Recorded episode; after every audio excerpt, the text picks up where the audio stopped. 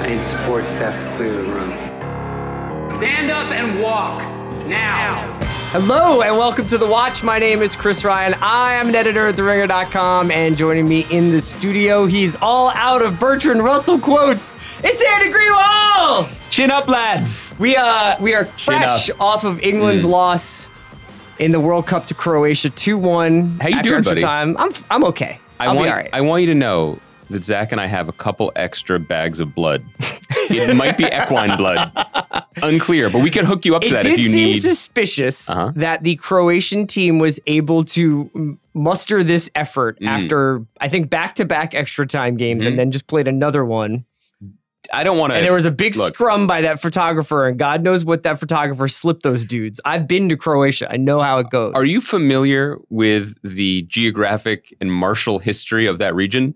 I'm just saying they've endured some stuff. Yes. You know what I mean? Like they've played the long game for a while, so I don't think it's that big of a deal for them to just to play three long soccer matches. to just run for 700 minutes. uh, yeah, I was obviously I was cheering for England. Uh, they're going home. Can I? Can we also just take a moment before we get into the rest of our our day Sure. and our agenda, just to pour a little out of this horse blood for Justin Timberlake, who has been a fan of the English national team for just over 30 hours now. Was he really? And would he he like I got a push alert. oh, it just occurred to me that we're recording this on Wednesday and this isn't coming out until Thursday. So, but in, any- in People any probably case- figure that Yeah, out. right. I got a push alert on my cellular telephone. It was like moments you missed. And it said Justin Timberlake announces he's an England World Cup fan What? right before playing the O2 Arena or whatever. It's like, what a hero. What a hero. He is the fourth lion. Why do you get push alerts about moments? I don't know. I've since revisited my settings.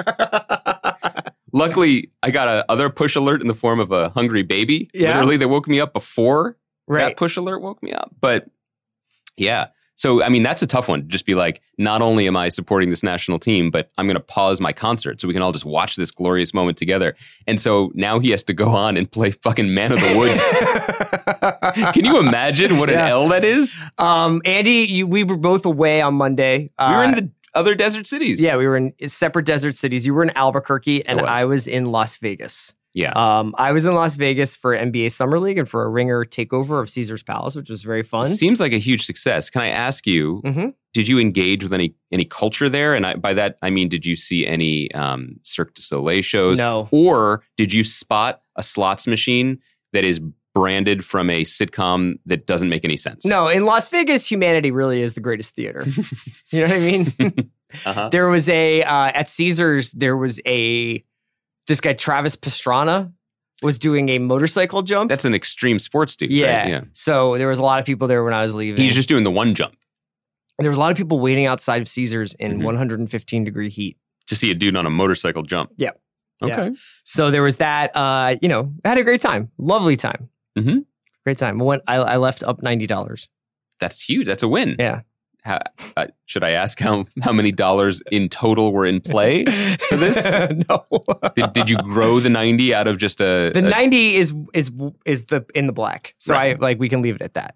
Can we? Okay. All right. We'll we'll leave it at that. How was your weekend though? Things are great. I'm, I'm out there scouting. Yeah, scouting people may have locations. seen, and some news coming on the Briarpatch front. I thought we were going to get a. I thought you were going to say her name.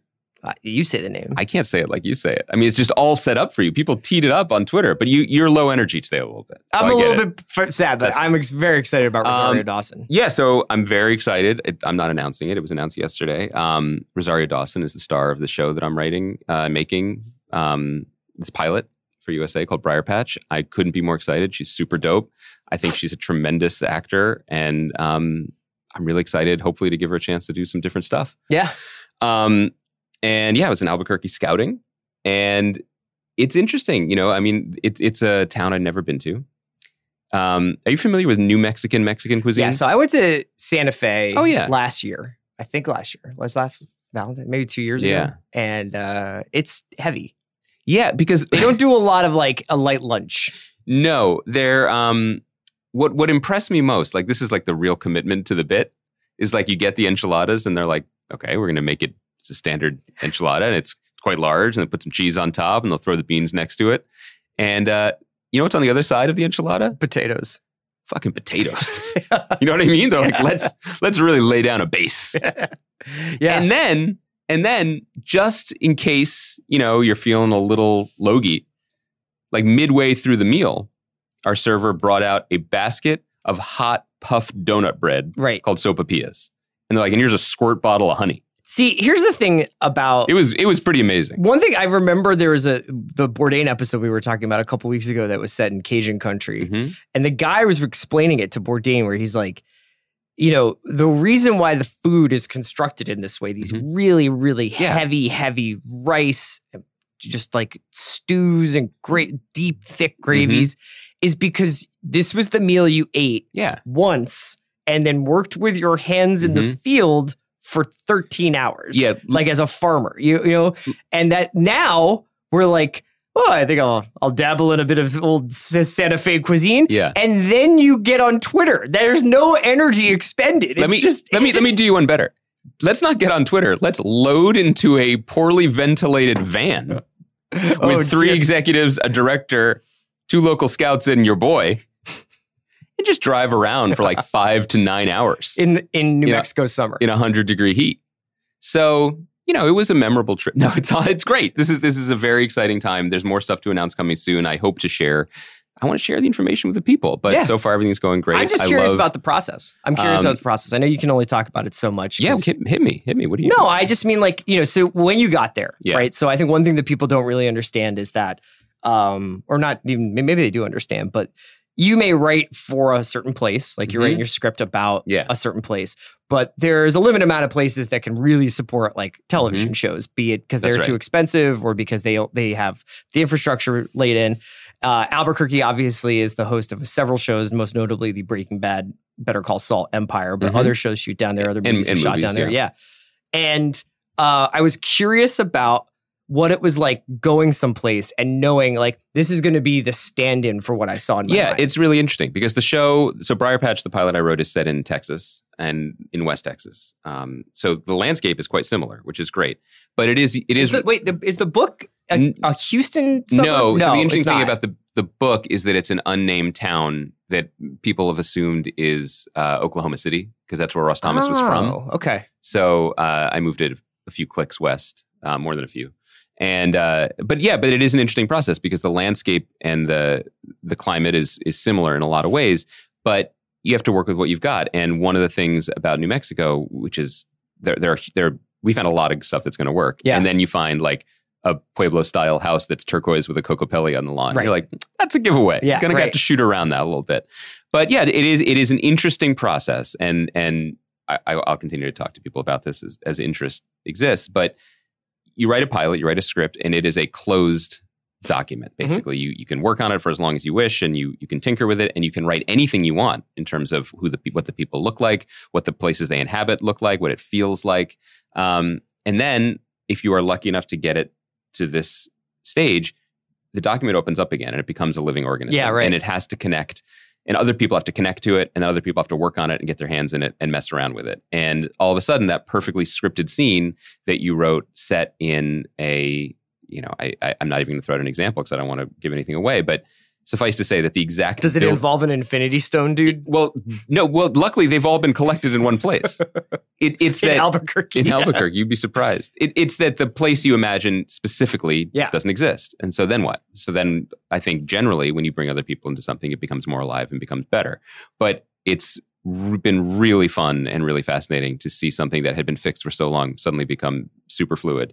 And uh, I'm excited to get back. I mean, we've been talking on, on the pod, I think, more so in the last year, or year and a half about expectations. I Mhm. think because of the nature of the way that things get built up in our heads, and then we get the final product, and we're sort of like, oh, did this live up to or fall short of what our expectations were? Was the hype cycle too much for it? And I was thinking about this in terms of a couple of pieces of casting news that I wanted to, to run by you. Is it that- Rosario Dawson? well, no, but I was wondering also, I imagine that there's also Yeah. an element of that in your head where like there's like this creative process where you're sitting in front of final draft and you're like jumps through the time Yeah. hoop, you know, and then you're just like, okay, now I have to make a time hoop. That's weird. Like Yeah. this is like, and you can kind of see why these super expensive productions just are like, we're just going to go to Pinewood and just build this shit. You know what I mean? Like Yeah. when you see Star Wars and they're just like, we're just taking over three sound stages and everything you see, we're gonna have a team of experts just construct out of whole cloth. It's pretty interesting. But yeah, I was I, I think for especially for something like Thomas that's so atmospheric and so Mm-hmm. rooted in a place, I was imagining that that would be like the thing that would be the first like, oh, okay, we gotta figure this out. the best thing so far is to have a fixed idea for a location in my mind as I did for one particular place and then you're taken to you're taken to see something And it exceeds in. Albuquerque and it makes no sense Mhm. in any level. Why does this building exist? What was this building? What's it doing now? There's no place for this in anything I've ever written unless you suddenly you, you, you sort of squint and you look a little bit sideways and you think this could be so much more exciting if this was it. And you're like interior Doctor Strange's salon. Wong removes the time hoop. Prepare yourself, Stephen. It's time for the hoop. Um, no, but the same thing with, with the Rosario news. I, I cannot believe that we got someone as talented as, and exciting as her involved, and it makes every part. She's of, a legend, man. I, she's a total legend, and I am ex- like. I just feel like it makes everything that I could hope to do better, That's awesome. storytelling wise, and even within this. And I think it's gonna be Rosario awesome. is not the only news, so let's just talk about a few things. Yeah. One was uh we we just talked about this, so I want to talk about Y: The Last Man on yeah. FX. Moving forward, it's because really we brought this up in our what's going to be the next Game of Thrones, and this was your nomination. it was. Uh, and they just did some casting news. Yes. So they basically did one of those big, big info dumps and said all of the major roles all at once. And what was interesting about this was there are a couple ways it could have gone. Y: The Last Man, for people who don't know, it's a, 60 issue comic book series published by Vertigo um, a decade ago, written by Brian K. Vaughan, who also created Runaways um, and Saga, and the artist Pia Guerra. And it's about a guy named Yorick who appears to be the last man left alive after something wipes out every other man. You would, one might think, knowing the comic book, that the casting of Yorick would be the focus Mhm. in getting a big star, a big name to move the ball forward, which is not always the best route, but that's what I assumed. In fact, they've gone the opposite direction, and um, the headliner is Diane Lane playing a senator who is the character of Yorick's the character's mom, Okay, and also Imogen Poots, who's been in a bunch of stuff playing his sister. she's great. um, this is a terrific cast. What's interesting to me She's is particularly good in Green Room. If you haven't seen that, you know I haven't seen that. yeah, Thank you for calling me out. Um, you're gonna make me say his last name. This is like it's hard for me. I think it's Barry Keegan. Barry Keegan. I th- I think so. Let's just go with that. That sounds great. Yeah, I mean, we couldn't get Ciarán Hinds for like four years, so I feel like we, there's no way we get it right. In the it might be go. Keegan. It might be like a variety of. But, I'm gonna go. I'll go. I'll go that with that. FX landed Barry Keegan to play York Brown. Now, this is not a headlining name, Uh-huh. but this is a fascinating. Yeah, he was in Killing of a Sacred Deer. He was in Dunkirk. He he he, he lost he lost his vision Yeah. in Dunkirk, and then and then lost quite a bit more. Yes. all for to bring the boys home.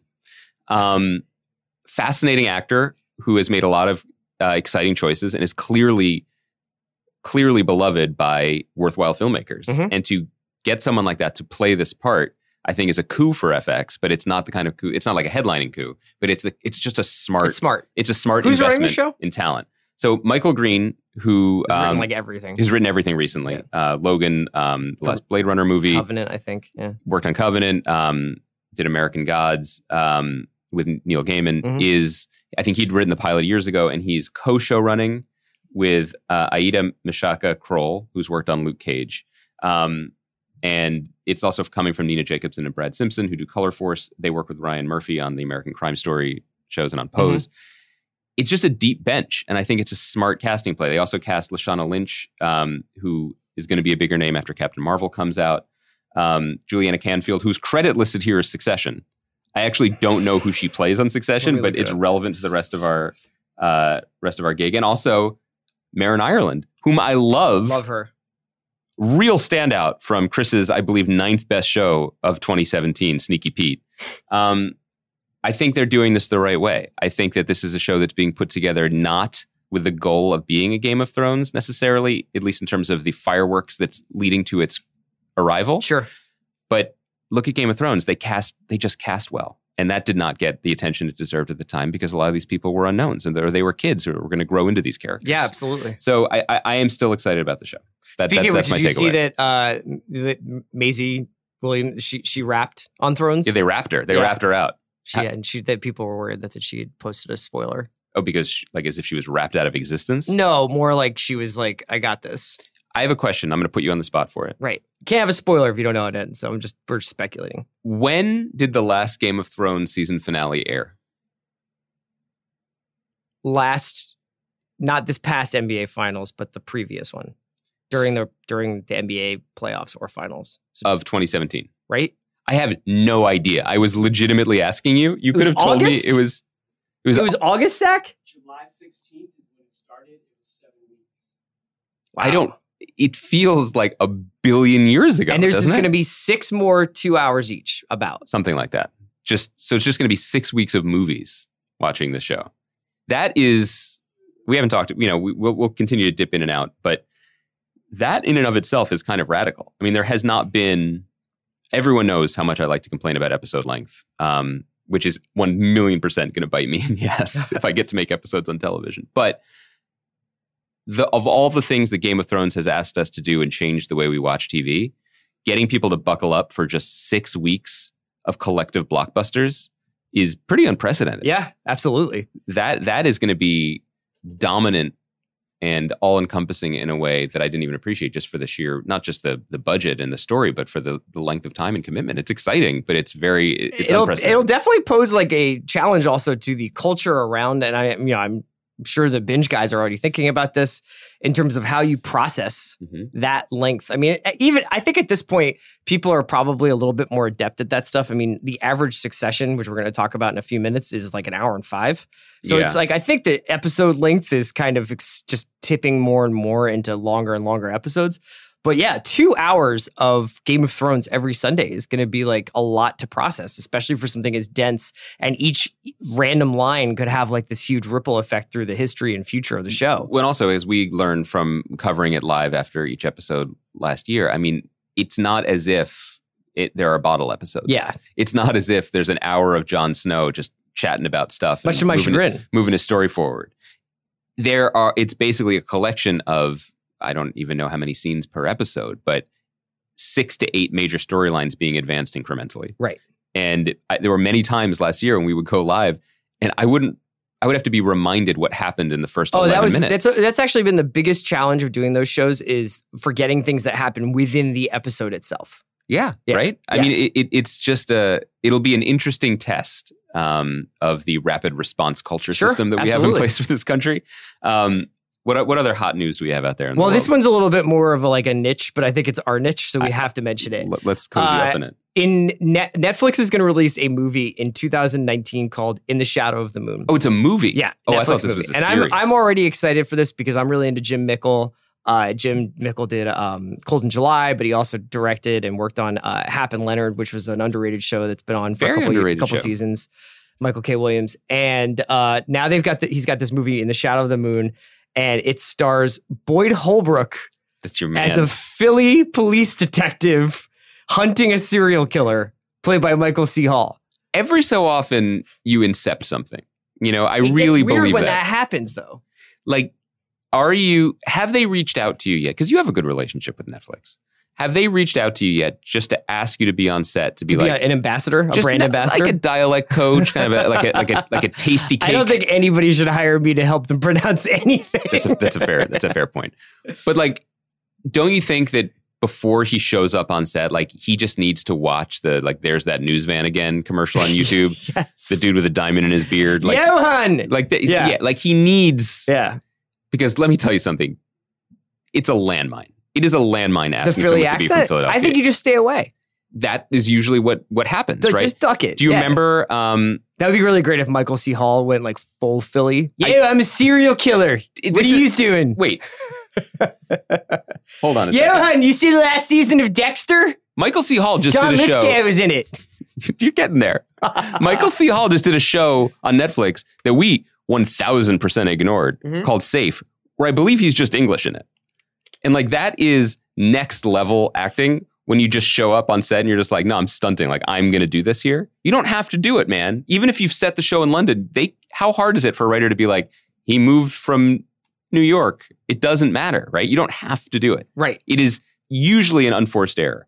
And that's why I have an enormous amount of respect. What was it? First season of House of Cards? When Corey Stoll was on House of Cards? It was first season. Oh yeah. And he's a you know he, he has the one of if not the juiciest role. He's a Philly one. congressman, right? and he's a Philly congressman. And you know what he didn't do? a Philly accent. Try. Yeah. Like didn't even try. And then when they show him going back to his district, Yeah. and everybody's just kind of vaguely mid Atlantic. Yeah, You know what I mean? because they shot it in Baltimore, probably, Yeah. right? They shot it in Baltimore, but Baltimore accents very close. The Balmer They're in the same. The Delaware, Baltimore, Philly accent is in the same mix. do, do you, and the reason being I didn't know this. The ports of Baltimore and Philadelphia, the same British Look sailors you, showed Simon. up and they said, Where have you guys just come from? And they're like, We were sailing on the water. There was so much water. Get the river, get on the shore. There's the ocean. I was on the ocean in the water. And then the rest of the country's Is like, that how "What?" people sounded in like the colonial days when they were just on the water? They were, listen, it took a long time. Do you understand? Yeah, and you hear about these these up in Boston who just put all the tea in the water? The tea's in the water. Come Having on. a party? All right, this is this is uh, disgraceful for Philadelphia Fly and for you and I. Um, we are, we are, are you saying we're better than this? Because let me just report right now, we are not. Did you want to say? Uh, so we're gonna table Glow. So here's what we're gonna do. You know, like last week, I think we promised to do a chapter watch of Glow. Right? We were gonna do three episodes, three episodes, Yeah. three episodes.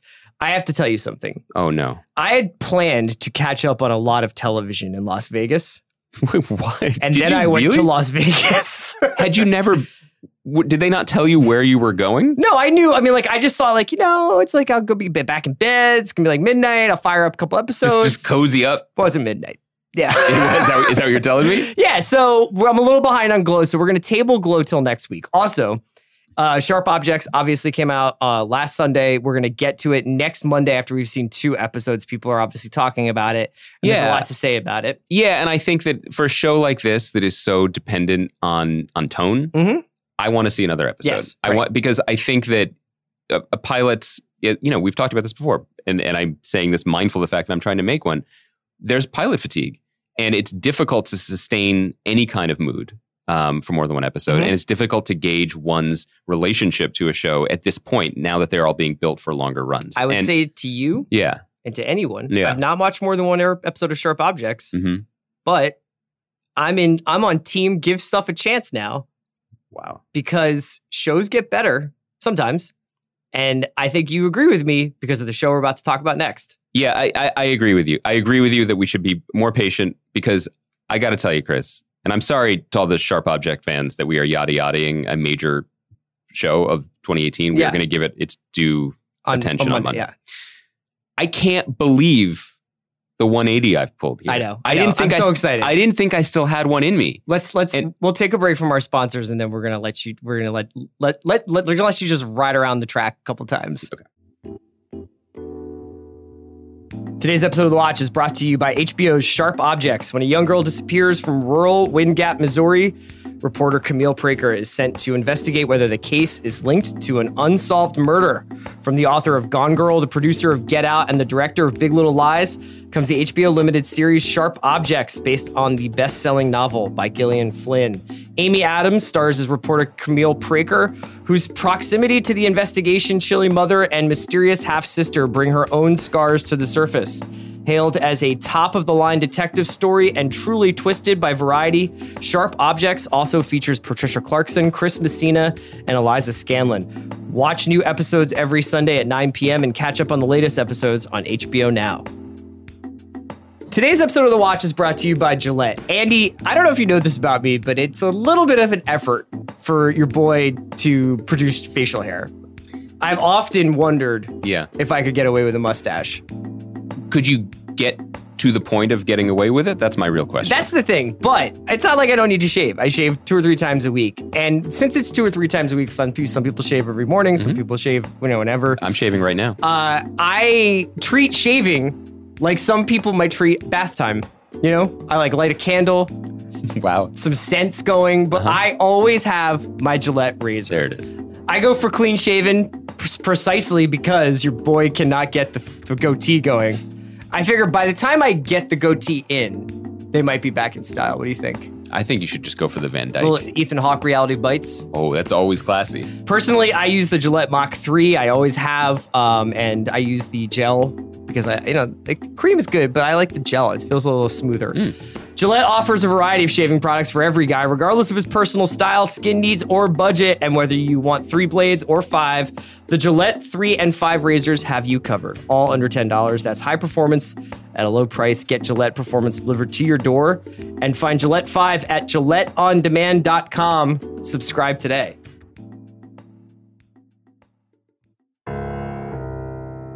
All right, we are back. Andy. Yeah. You've really turned about on this show. Like I was in and you you were just like, do I need do we need a show like this? Do I like these people? I was a bear transformed into a beautiful bull. Yeah. You're like Jim Cramer. You're bye bye bye. I it's not just that I was I don't even think I had strong reactions to the first 3 episodes. You know, I, I as we learned, we the collective people who listen to me talk about this stuff, one of the lessons of my 180 on the leftovers, which was obviously slower building, Mm-hmm. was I really, really, really had strong feelings about that Yeah. So it, it elicited something. it elicited something strong, and hatred is just another way to keep things close to you. Succession was not doing any of that for me. I, I found it strangely flat at times, Mhm. and also I thought it was a little bit presumptuous. I had the feeling that it was assuming a relationship with me in the audience that it hadn't earned How dare you, sir? an investment in this family in these characters in this world that I just couldn't quite repay, Mhm. or I, I didn't think it was. I, I couldn't. I couldn't buy all the way in. Something changed for me in the. Is it the fifth episode? I believe that we That's the one watched? where Greg drives you in from Canada. Yes. Now maybe it's the presence of character actor legend Cromwell? James Cromwell Uh-huh. being driven in a car for 12 hours listening to a economics podcast.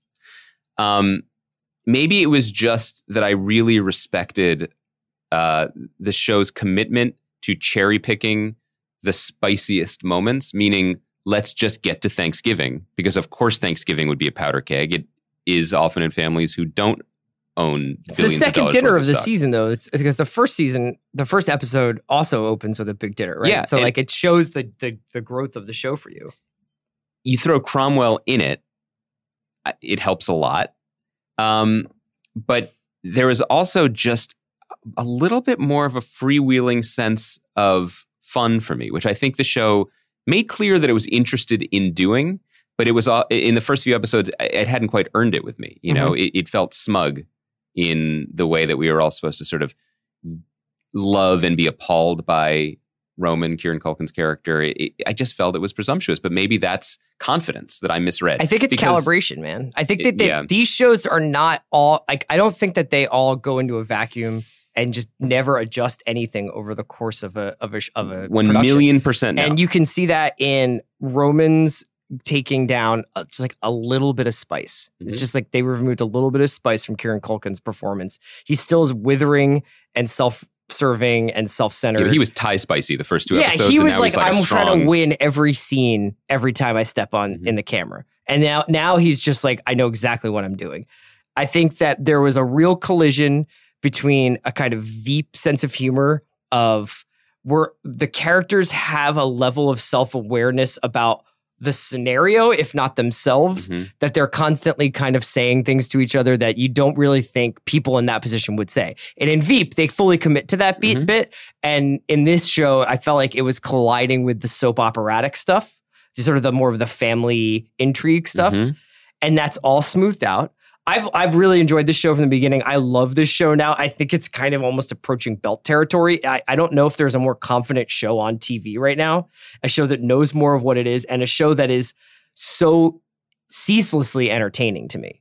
Yeah, I I was I felt it awakening inside of me in episode five, and then surprised myself further by just immediately firing up 6 Mhm. and felt deeply rewarded by it. Yeah. I really enjoyed it. When's the last time you felt that way? Let's run it back. Let's go right again with a new one. It's, Um, it's been a while, right? it's been a minute, Yeah. and, and and it's building in an ex, in a fun and exciting way. Obviously, with a disastrous vote of no confidence that played out in this week's episode. Right. Um, I think we need to steer the praise in a couple directions. Yes. Just one quick one quick plaudit I want to give to um, terrific, consistent, underappreciated character actress J. Smith Cameron, Mhm. who plays the role Jerry. of Jerry, who's the head of legal for the company. Some of you might remember her from her tremendous performance across all the seasons of Rectify.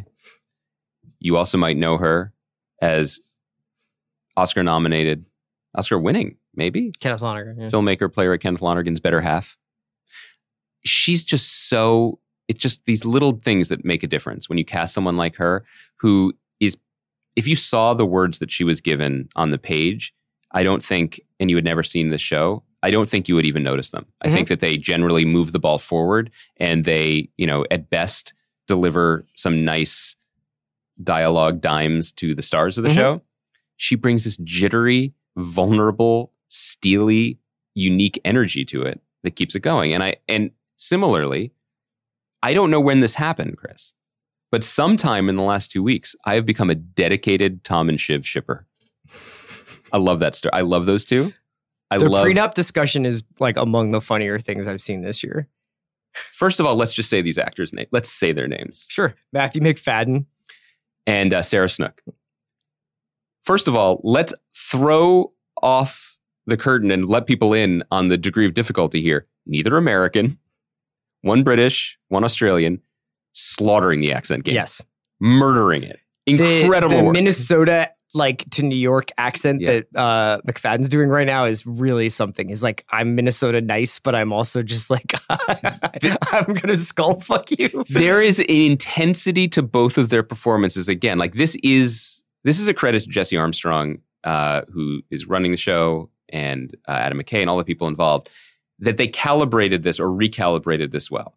Because you're right, like they're they're all bubbling now on very exciting frequencies, Mhm. right? And temperatures. I, I don't even know which metaphor I want to use, but I love their relationship. I love the way the show allows them to be genuinely affectionate towards each other Sure. and also completely using each other Manipulating one another. manipulating Yeah. one another in ways that because of the way the rest of the world works around them almost feels comforting Sure. it's now we need to talk about your mvp Yeah, man, it's Nicholas Braun playing Greg Hirsch. Because this guy should not I I don't usually like the audience avatar character. I don't like the person who's like I'm just getting I'm stepping into this crazy world Oh, the same way you are. seems like you don't like ladies here in gilead nope. Yeah. This is not how it's going, man. Like cousin Greg is really really really one of the finds of the season. And uh, him doing the shredding and listening to rap and being like, Greg is chopping it up. Greg is chopping it up. well, he's like, what does he say? Where he's just like, he was talking to, he's like, Tom, I don't know. This seems like some Watergate shit. And I don't really know what happened there, but I know those guys got fucked. And then his line is just like, it's like, I know that it, like I don't wouldn't want to be a cow because they get like shot in the head with an air gun. there's they're, but they're not over tipping it you know i think that that's I know. i think he that seems like it would. It kind of has become like, oh yeah, this guy would just be around. Yeah, and and the dynamic of him and Tom is really well articulated because the person who is a doormat at family dinner can become an apex predator Right. when in the presence of this human plankton. And the scene where Tom teaches Greg how to be rich and the pleasures of being rich, leading to what I, I think, you know, you were mentioning Veep, them dancing alone in the VIP bottle service section. And Greg's like, So you just sit here and drink by yourselves? and he's like, Isn't it great? That's them letting the doors open a little bit. Yeah. That's the Veep stuff that I now appreciate the calibration of because it could not just be that. And we keep saying Veep. I mean, Jesse Armstrong, who is who co-created or created the show and is running the show, comes from the Armando Iannucci. Yeah, worked on the Tree. of it. Yeah. So that's there. Um, but articulating it over the long haul is a challenge. I'm enjoying it. And I and I I just didn't know where that came from. So so bring me in and by extension, bring in the pod family now. What's what's the chatter? What's the goss? Like what what are people saying about Succession? What's the line of conversation I think around that there was the a lot of confidence about this show going into the season. That was why I had heard is that HBO and that Mhm. other people who had seen several episodes were very into it. And then, then they I renewed think it that quite there was some resentment. There was an initial wave of not so into this show from Mhm. critics and that like I don't really know why I would keep watching this show, et cetera. And I think that you articulated something a couple weeks ago, which was given the state of the world right now, it's Mhm. hard to lionize these people who are just so ceaselessly uh, self-serving and destructive, and I get that. But I think that it is one of the few shows that I have watched that is both intellectually stimulating while also not making me want to carve a hole in my head because it's so depressing to be watching. And uh, that's not like a shot at Handmaid's Tale, but it is a shot at Handmaid's Tale. Yeah. And um, man, it's not like I'm lionizing these characters, but I do think that there's a lot going on under the surface, especially in the performances, as we've alluded to. And at the center of it, actually emerging s- slowly too, and I think at a at a proper pace, is the dynamic between Brian Cox and Jeremy Strong, Which is and the, the. Kendall uh, the Kendall relationship to his father, and the Kendall Logan relationship. And Jeremy Strong, I, I, I is very divisive. His performance has been very divisive in a way that I don't quite think I've seen. Gosh, since uh, maybe Groff on Mindhunter. You It's know a- what I mean? Like, I think that's right. I think they're both extremely unique lead performances. Yes. And I think you keep waiting for Kendall to be a certain kind of person. And I'm sure he will check some of the boxes that people are waiting for him to check. But there is so many different things from this sort of hilarious guy who's like, I need some altitude on this, Mhm. and you know, like screwing up his company by going into business with Stewy and making wrong moves, and like even the way he tries to like power move on Ewan, Mhm. and then he spends that whole elevator ride back up and watching he's him and being like, yeah. "You're gonna expose me." Is he just such such a great job? And even the things like the having the um like his the, his relationship with his son and his ex wife Mhm.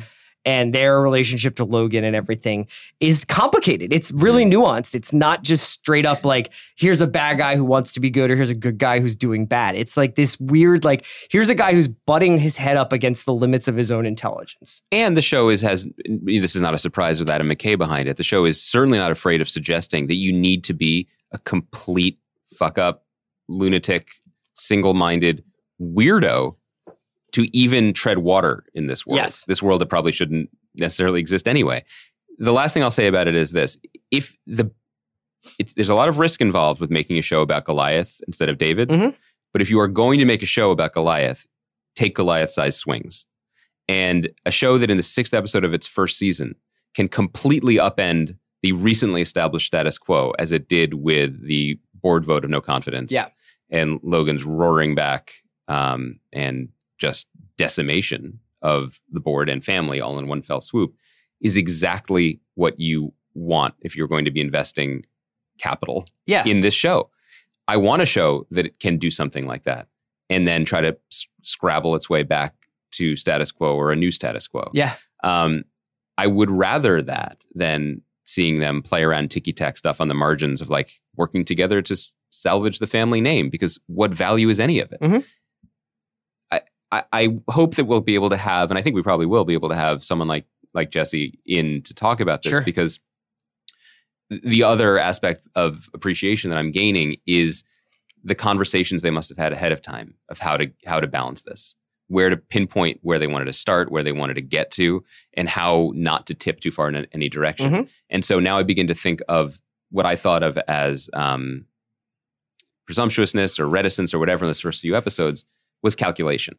Um, and that's the sort of thing that you might miss if you I felt you like what they were doing early. in the beginning was the equivalent of having an early season. You have like a big rotation of guys playing on a basketball team. So you're playing 10 people. You just want to see what they what the combinations look like. You want to see how certain people respond in different scenes and in different, you know, is this person comic relief? Is this person can this person carry a dramatic moment? How do we use somebody like Brian Cox, who obviously has a huge on-screen presence, but we're gonna limit him in his ability to communicate throughout most of the first season? Mhm. um, because you come there expecting to find this, you know, this wizard because that's who this guy's set up to be, this Murdochian kind of patriarch, and he's crippled, you know, Mhm. literally crippled. So it it's been a, a series of very interesting choices, and now I think as we get further and further into the season, you see them shortening the bench, and I think that they're deploying people. Alan Ruck comes in, does his bit. You're not going to have Alan Ruck really run another episode aside from the the dinner scene, the dinner episode. You know, love Alan Ruck. I love Alan Ruck too, but like that character is very good for five minutes an episode. yeah. You know, it's not like you don't want him making major decisions. And the same thing goes, it's like ultimately at the end of the day, I think it's it's the Shiv Roman Kendall trio with Logan and Marcia kind of fighting each other with Tom and and and Greg your boy, Yeah. providing a lot of comic relief on the sides. They're like the Rosencrantz and Guildenstern. I before we move on, I have Although to that's ask. not I, really what comic relief means, but go ahead. I, have you ever read Shakespeare, bro? Uh, when I arrived here today to watch England's dreams crash and burn, sure, all around him, um, there was some chatter going on when I got there, and uh, Jeff Chow, who I believe is the president of the of, yes, of the he is. company, Yeah. Turned to me. And he, he he was rooting for England, but he took his eyes off the ball for a moment, uh-huh. much like England's defenders did on that second goal Okay. by Croatia. And he wondered if there was some Tom and cousin Greg to our relationship. Now, I'm definitely Greg. yeah, but I want to know how you feel about that and why you think he said that. I'm all good with it. I think because you and I are both like, you're definitely Tom because you got bits. But don't you think I'm Tom because I would eat the bird underneath the napkin Yeah. before you did? And then I would also, I'm the kind of guy who would give an old man a ride, a 12 hour ride from Canada. I think you actually would do that. Yeah. You would what would you throw on the stereo before you found Planet Money or whatever? I don't know. Like disintegration loops or something. Would you at what hour would you give up making small talk? Because I feel like you are an engaging guy. I actually wouldn't. I don't press. Like if somebody wants to talk, we can talk. I yeah. I wouldn't. I wouldn't make the small talk though. I wouldn't ask questions. In fact, if somebody was like, "I don't want to talk," I would just be like, "Cool, we can just listen to like Francesa the entire time." So, like at some point in late August, when you get a call from me in Albuquerque, and I'm like, "Can you come by the production office? There's just some stuff in accounting. I just need someone to look at. Like, would you mind? Rosario knows about it. It's cool. Uh-huh. Would you get in the car? Because also, I I did Google this when right. I Googled this right after the flight, the very bumpy flight landed. I was just like, how, just out of curiosity, could I could I hop in the old the old hybrid and get Oh, over there? how how far? It's about an 11 and a half hour drive. Yeah. So it's comparable. Would you do it? Would you come Would I chop it up? drive you from Albuquerque No, no, to I'm Los there. Angeles? I'm saying, would you dr- get in your car and drive to me to do an unknown task in the production office just to help me out? what? Like, am I trying to get somewhere in my life, or is this just like a friend thing? Well, I'm just trying to test the limits of our Tom and Gregness. I feel like this is a whole new area for us to really nail Uh, down. I'd do it for you. I That's would so do it for you. nice. Yeah, I would do it for you. Even if it was some real Watergate level shit. Yeah, would you? If I was like, if I had called you at like 3 a.m. Yeah. from Vegas, and I was like, I need some help. I'm on Do Not Disturb, bro. like, the only things I wait for at that hour are the. See, listen, Tom, Greg. The only things I accept at that hour call uh, cries from my children or push alerts from Twitter letting me know about Justin Timberlake's World Cup fan. and with that, we end another episode of the Watch. If we were a little bit drowsy, it's just because it's 106 degrees in the studio right now. Um, shout out to Zach Beck. We will be back on Monday to talk sharp objects and glow. Uh, everybody have a nice weekend. Go France. Great job, Croatia. But let's go, France.